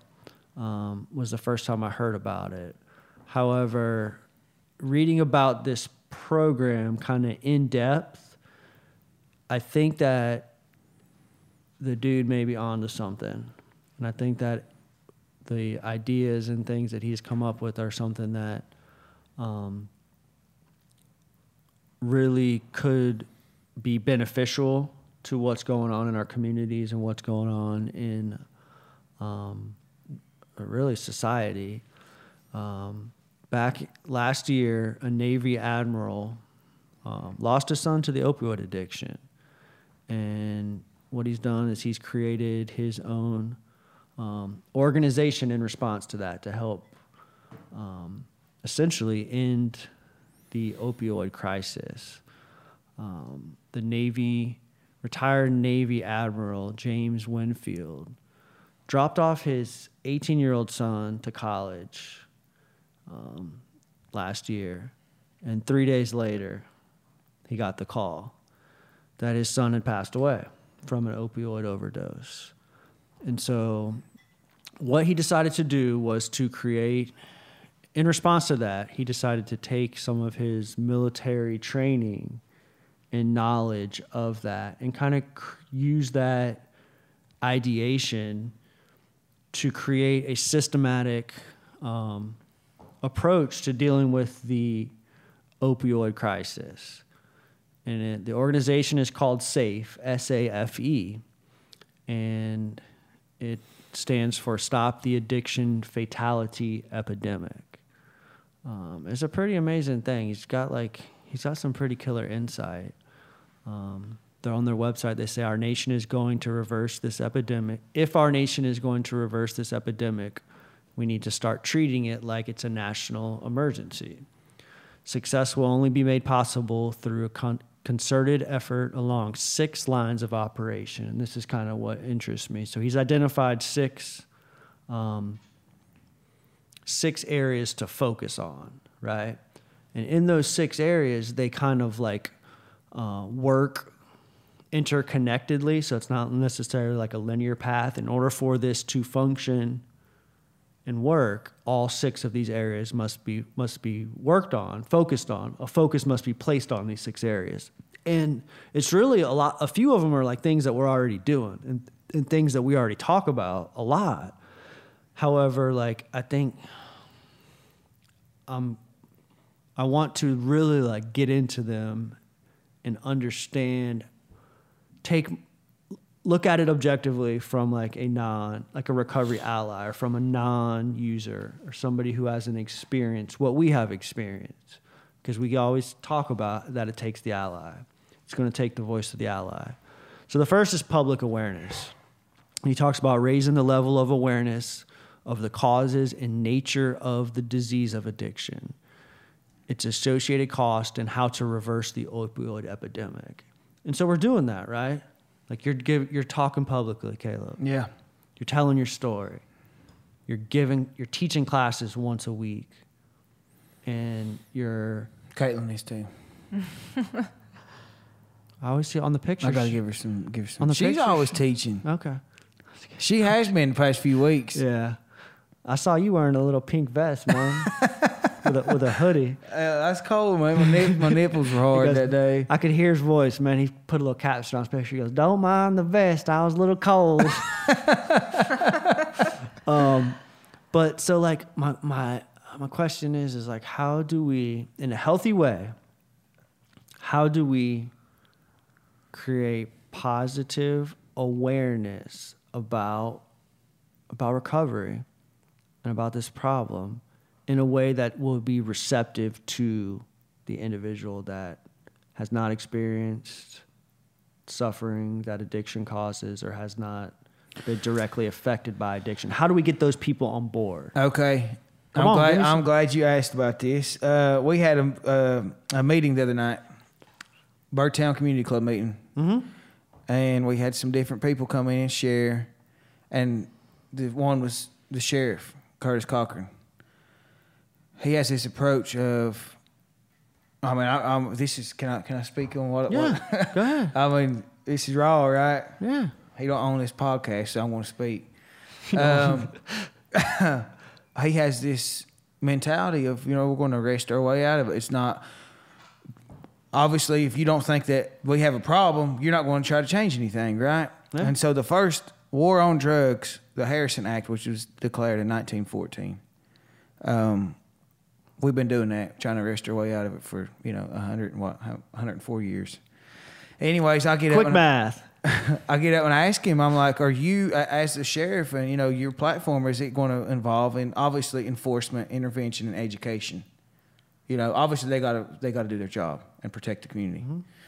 Um, but if we don't, if we're not intervening, you know, at the jails, at the courthouse, and doing some different outside the box ideas, then what are we really doing? You know, we're not working. We're not working towards a solution and healing some people and, and education, like it, like it's saying, awareness and stuff. But uh, so this woman stands up, or she don't stand up. She raises her hand and she's like, "I would like to see the numbers from our, our hospital, Cherokee Indian Hospital. I'd like to see the numbers from people that struggle with that that, that um, cancer, the data on cancer, the money we spend on the cancer patients, the money we spend on diabetes diabetic patients. Mm-hmm. Okay, so now you start thinking about the people that have congestive heart failure. You start thinking about the people that have lung cancer, diabetes. All that is from what you eat and how you take care of your body. Mm-hmm. But they don't think about that now. And they talk about the addiction, uh, uh, substance use. Oh, it's a choice. Yeah. You put another bur- a Big Mac in your mouth and you flop over with a heart attack, and we got to spend money on you. It's the same thing. It's a choice. What you eat and put into your body is affecting your health. It's the same thing. And so I, I, I just feel like we have to come out from that perspective. You know, we have to give them something that they can relate to. Yeah. You know, because a lot of people think, oh, it's a choice. It's, what you eat and that those those kind of diseases, that's a choice too. Mm-hmm. So we're not supposed to help you. You're a diabetic. We're not going to give you your insulin no more. It's the same thing, right? Yeah, it sure is. Sorry, I don't know where. I, have no idea where that come from. But anyways, When I was talking with you before the show, I totally agree with you on that. Um, taking a different approach to things. What I was talking with you about in the show, and I kind of hint, hinted on a little bit last week, is that like we have opportunities in our community, right? Like we're the we're the soldiers, right? We're the foot soldiers. We're the people on the streets that are talking this up, right? In my everyday life, everywhere I go, right? I have to be the voice. And we have these awesome opportunities all the time. Community events, all these events going on. Every single week, I'm announcing two or three of them that, are, that are happening in our community. Who attends these events? the people in recovery. People in recovery, right? So I'm going to start putting a focus, and I challenge you guys, the audience, and everybody that's tuning in to invite, personally invite somebody that is close to you, whether it's a friend, a family, a coworker, who does not identify as like a so-called recovery air quotes ally, somebody who Yet. yet and take them, bring them with you, and show them what is taking place, right? Right. Show them what we're doing. Show them what recovery looks like. Like having this argument about how to treat people and how to arrest your way out of it, those people are held on those views. They're not going to change, right? But if they come to something like this recovery rally, right, and we got three, four hundred people out there showing what recovery looks like, and speakers like you and Casey Fox and Caitlin Ledford up there talking about what their life looks like today because of recovery and what you're doing in your communities to to support those who have experienced the suffering that addiction causes. What do you what do you think the chances of them holding up a sign, signing their name, stepping on, taking on, getting on board with not just becoming a recovery ally, but using their voice to share that message, using their voice by electing officials who identify as recovery allies. Absolutely, right? yes, and not only that, I feel like too, for people in recovery, stepping up and using their voice. Mm-hmm. Not just letting it be limited to certain people like us, but for every, you know, more and more people that's in recovery to get out of their comfort zone, to come to these meetings, to go to, I mean, that's why that's why we want to take our Res Hope group with us to the Renew. You know, Yeah. have a big group. I mean, because Yeah. that's the only way that we're going to start making a difference. It is when numbers. right if we've got to come together and start awa- make making this awareness public. That's how I feel on that issue. Well, I would like to invite anybody that plans to attend the recovery rally to bring somebody with you. yeah, I, I I'm with Right. you on that. I'm gonna I'm gonna invite a bunch of folks this week, and I just want to encourage you guys to to bring somebody that wouldn't normally attend a so-called recovery rally, right? To show them what that experience is like.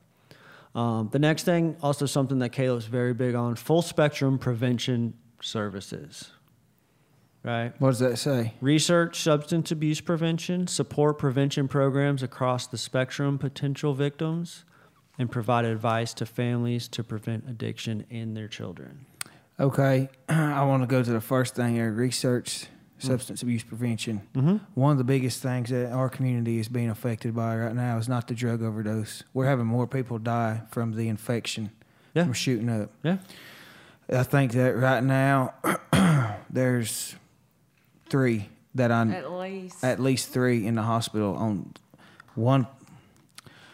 The man that was married to my aunt, Okay. so he was my uncle-in-law. mm-hmm. He's uh, currently in Asheville, right? He's at Mission, I believe.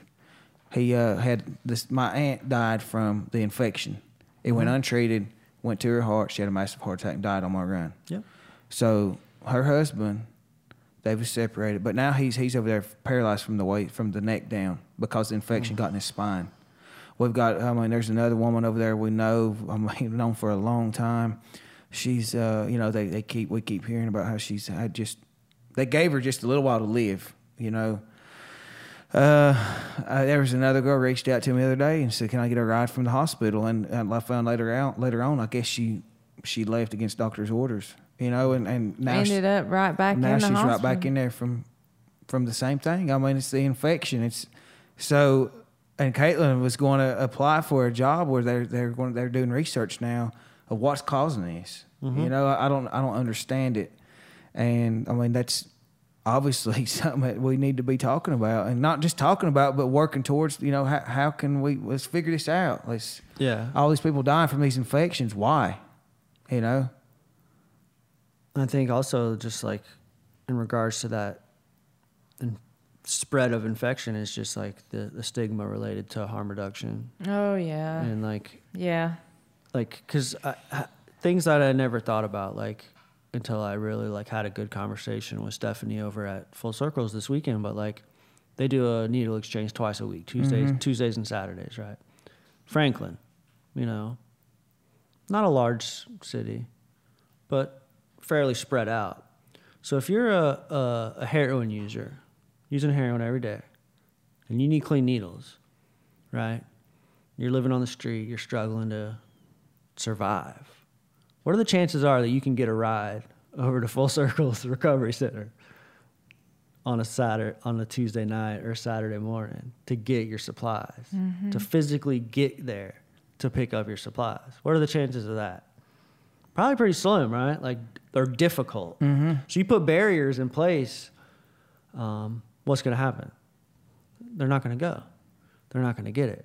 So like, what are other like outside the box ways that we can get the supplies to the people who need it?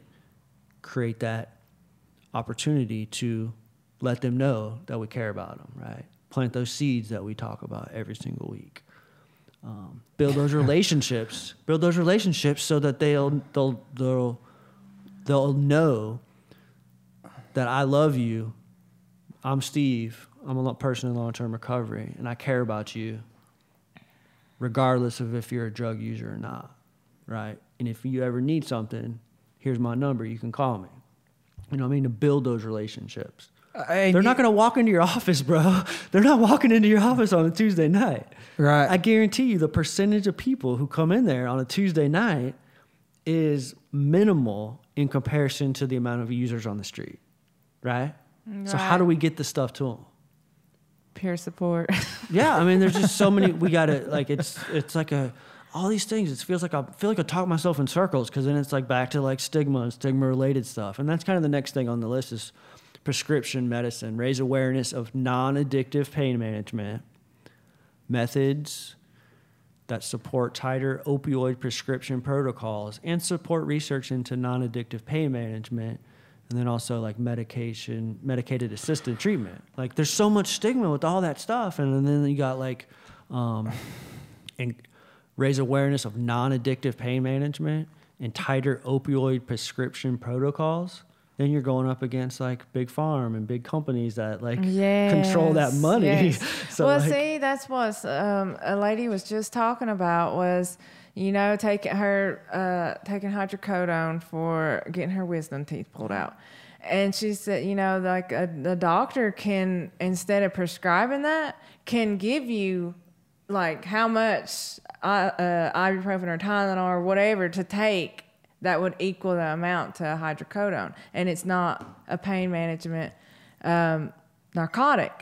And I'll just say from my own experience, I remember when I was in prison, a lot of times I was like, oh, when I leave here, I'm going straight to the pain clinic. I Yeah. know I can, because I had I'd have this rod in my leg. I was like, I know I can get good pain meds, and I need them because I'm in so much pain.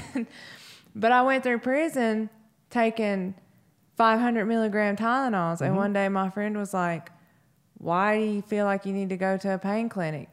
You You've are- been you've been this this long, long." without them." And I was like, "You're right."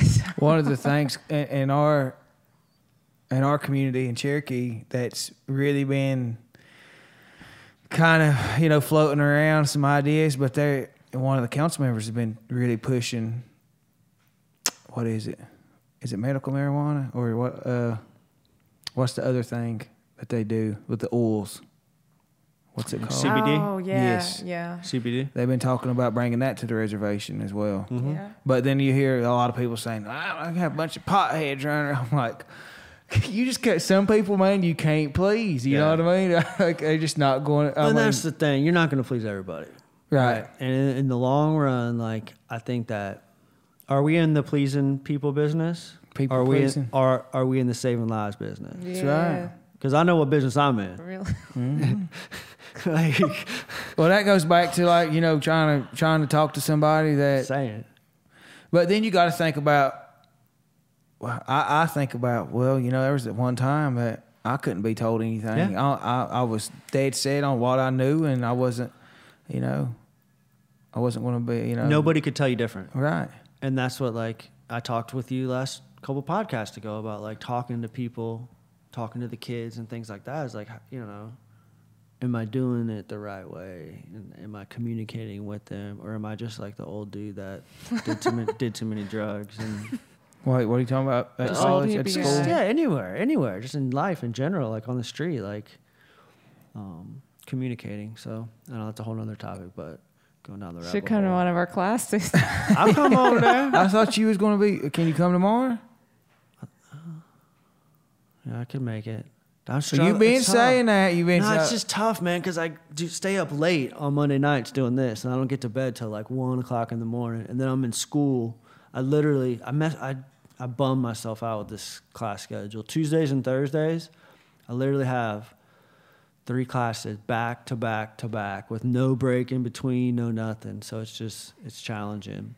Um, I need some accountability, man. Blow me up at like three o'clock and say, "Get your butt out here, and we'll hang out for a little bit before the thing. Make me come." I need Man, some you got you got one chance at this this thing called life. You know what I mean? You got I to know. make sure you make an impact I- each and every day. You ain't gonna guilt me into it, man. Come on. the next thing is law enforcement and medical response, and I think the big part of that is like um, creating allies with the law enforcement officers and learning, allowing them to learn like Come on, baby. um, what, what you got on your mind? Peer support. peer, Peer support, support, yeah, yeah. in the jails. Uh, and, we ha- Um, well, I'm not want to share an idea with the courts that we have. Uh, That's coming. You know, we'll talk about that later. But we've got a great idea. And we've come a long way. Like a lot of these things, we've come a long way. And like I talked with, with l- last week with Casey, it was like we're trying to change. We're trying to implement massive social change, in like it's not going to happen overnight. It's not going to happen in the amount of time that we would like it to. All these things that we just listed, difficult tasks, difficult things to happen. You're trying to change a culture, a large group of folks. It's going to take a long time. And last week I said, is it even possible to do it in our lifetime? And now I'm going to take it back and say, yeah. I just start thinking about like just how uh, what we always hear is the budget funding. You know, like why not create positions that can help people get into treatment and get the help that they need instead of having to continue to pay for these people going to jail or having to pay for these people, you know, going into 15 different treatment centers because they don't have the adequate tools in their bail or whatever, you know, but And it goes, What do you mean? What kind of position back. would that be? Peer support. it goes back to getting the right people in the elected positions, man. That's why what my boys running for council there. out So, here. uh, it's we're working on it. We're working on. that's- That's why it's about getting the right people in the places to make Yeah. those decisions. I've got to uh, give a shout out to Rocky Sampson. Rocky Sampson. Rocky Sampson. If you if you're voting in Swain County, I encourage you to get out and vote for Rocky. He's definitely got you know got an open mind and wanting to implement some uh, outside the box ideas. So, quick shout out. The last two, quick and easy, treatment and recovery. Is kind of what you were just hitting on, and having recovery-based treatment service options available for folks that need it when they need it. And- Absolutely. and it being um, to where you know it's available, affordable, accessible, all of those things. And the last is family outreach and support. Right, the families that are affected. Um, it's not just the individual who is experiencing the harm and suffering caused by addiction, but the families as well. And so they need support. Mm-hmm. You know, we we really are hitting a lot of those areas, Yeah. except for the prescription medicine. We we're hitting Yeah. pretty much all those. Many well, we'll put some Tylenol in our feel good bag. For real. For real. There you go. but the family outreach and support, that's exactly what our classes That's are. your you Tuesday know night I mean? class. Yeah. That's absolutely. Your, that's your Tuesday night class. And go back up a little bit. Come on, man. Let me get in here. Blessings. Uh, that's the, you know, just like you said, that's the Tuesday night class, providing that understanding. You know, yeah, doing it. You're doing it. And I think like we're doing it. I'm You're I doing keep, a lot too. I keep leaving you out. Especially in oh, I keep leaving I you mean, out tonight, I was, man. li- I was pulling you in, brother. I but know. you know the things that you're doing at the schools and whatnot. I mean, Yeah. I I know just reading in my textbooks and stuff here lately. Um, it talks about you know a lot of people on camp because his son was in college, right? Mm-hmm. Had just enrolled. I mean. A lot of people don't reach out for, and men especially don't reach out for help, especially when you know undergraduates and they're enrolled and stuff. All the stress and or that just big change of life, and but the things that you're doing, you know, the things you're doing on at ACC, we Yeah. need more of that. Yeah. I'll tell you a little story. Um, feel good story of the week. No, I went to um, the orientation that Rachel was at.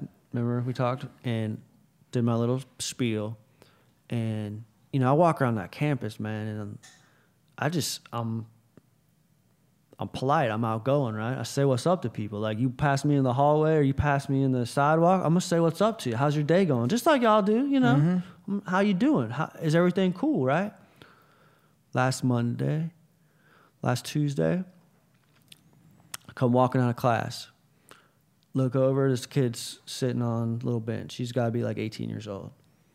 He looks up at me. I say, "Hey, man, what's going on? How's your day going?" He sticks his hand out, shakes my hand. He goes, "I'm doing good, bro. Nice to nice to see you." Kept on going. The next day, walking through the parking lot, see the same cat. I was like, "Hey, dude, what's happening? How's your day going?" Doing all right, bro. Gave me thumbs up. Said, "What's up?"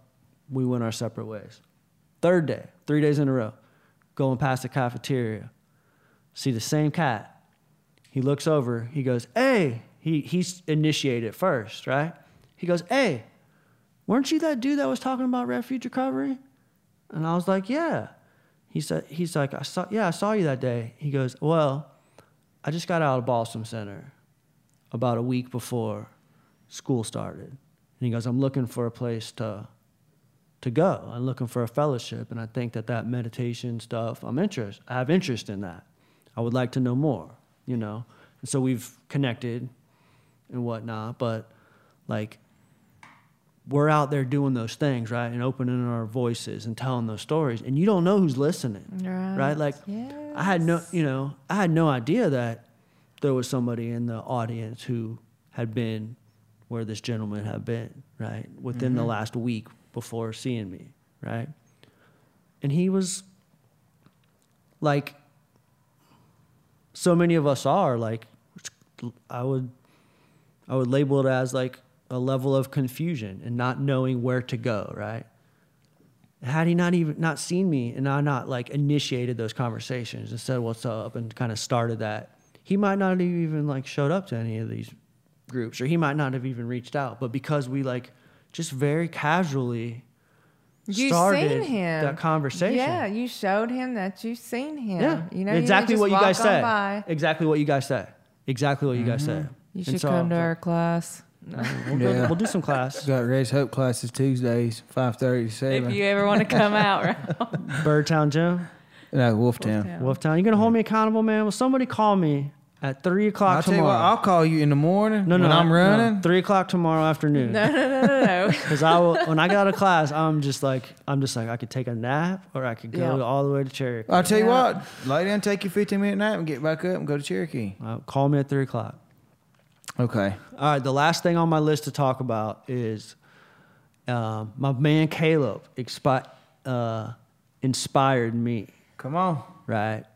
And I tried some things over the summer, right? Did a little diet. I've always ate somewhat healthy, but I did a little diet. Started a s- simple and basic yoga practice, and I did a little bit of running, but not like as much as I would have liked to do.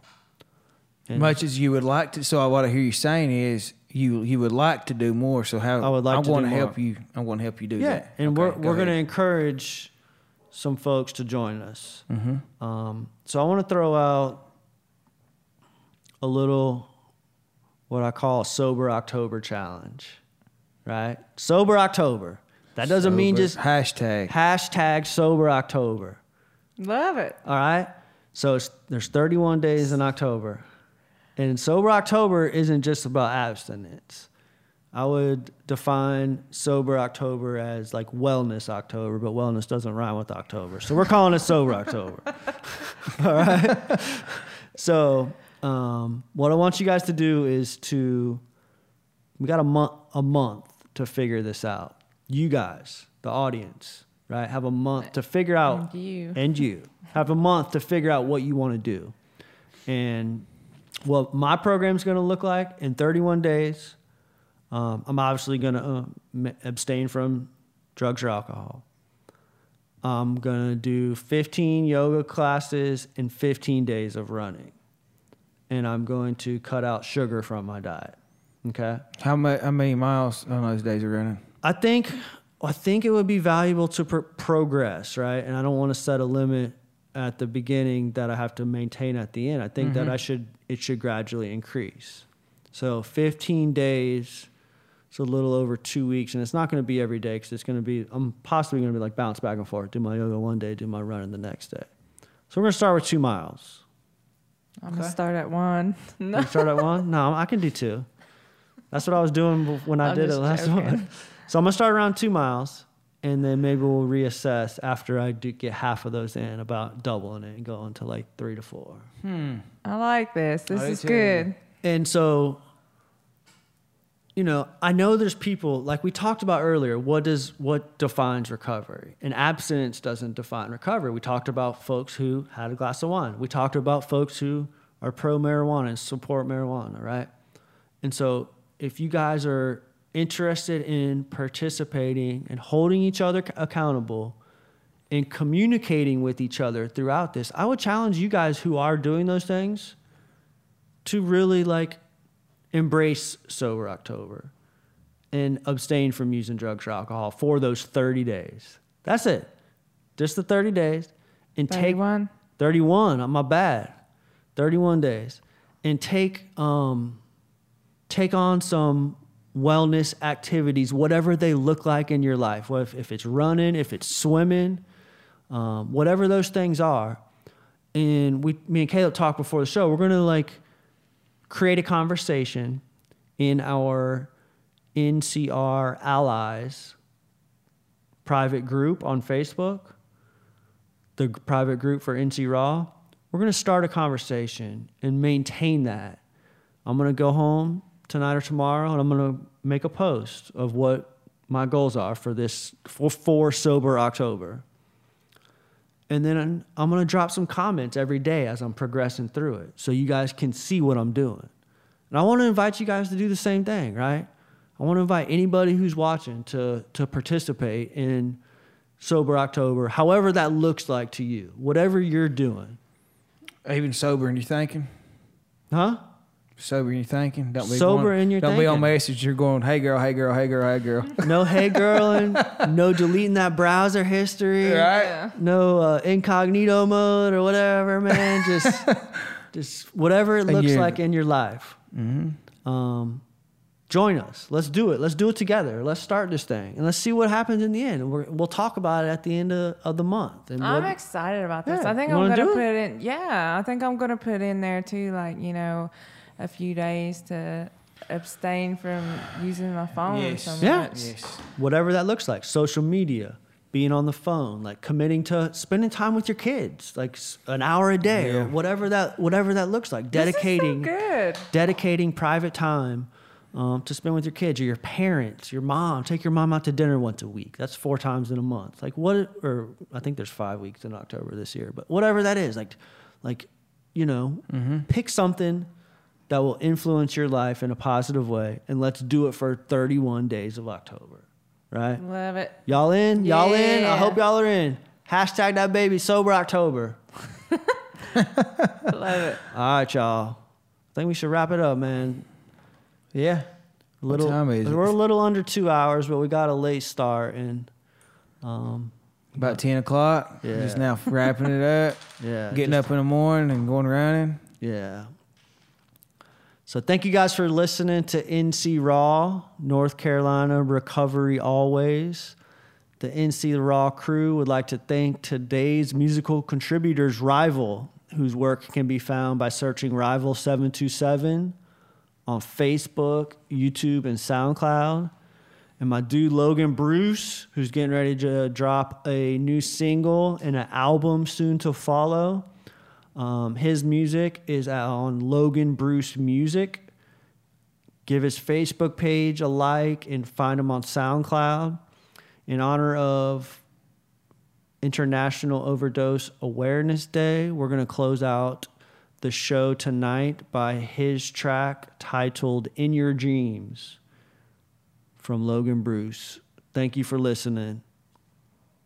Peace. You're amazing. Sober October. Hashtag. Hashtag. another lullaby to sing to an angel high. Too close to home this time. I lost another friend of mine. too young to take a life, but we'll miss those loving eyes.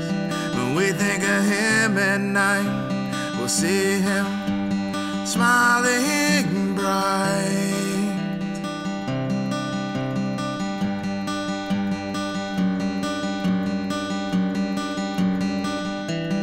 When they said he'd gone to sleep, pray the Lord his soul to keep. Don't cry, brother, please don't weep. He'll still live on in our dreams. He'll still live on in our dreams.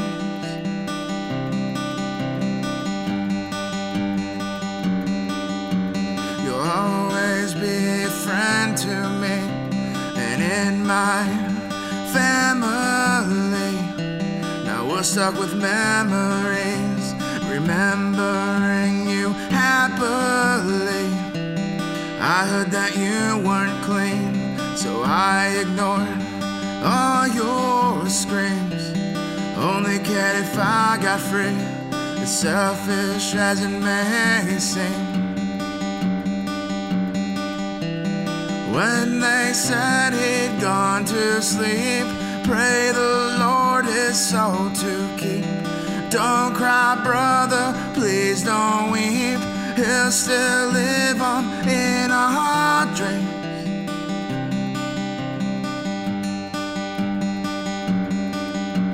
To break the news, my father cried. I knew when he wept inside. I thought this just ain't right. And that's when he said you died. It's over now, you lost the fight. But now you're living in God's light. As he goes to paradise, let's carry our friend in our lives.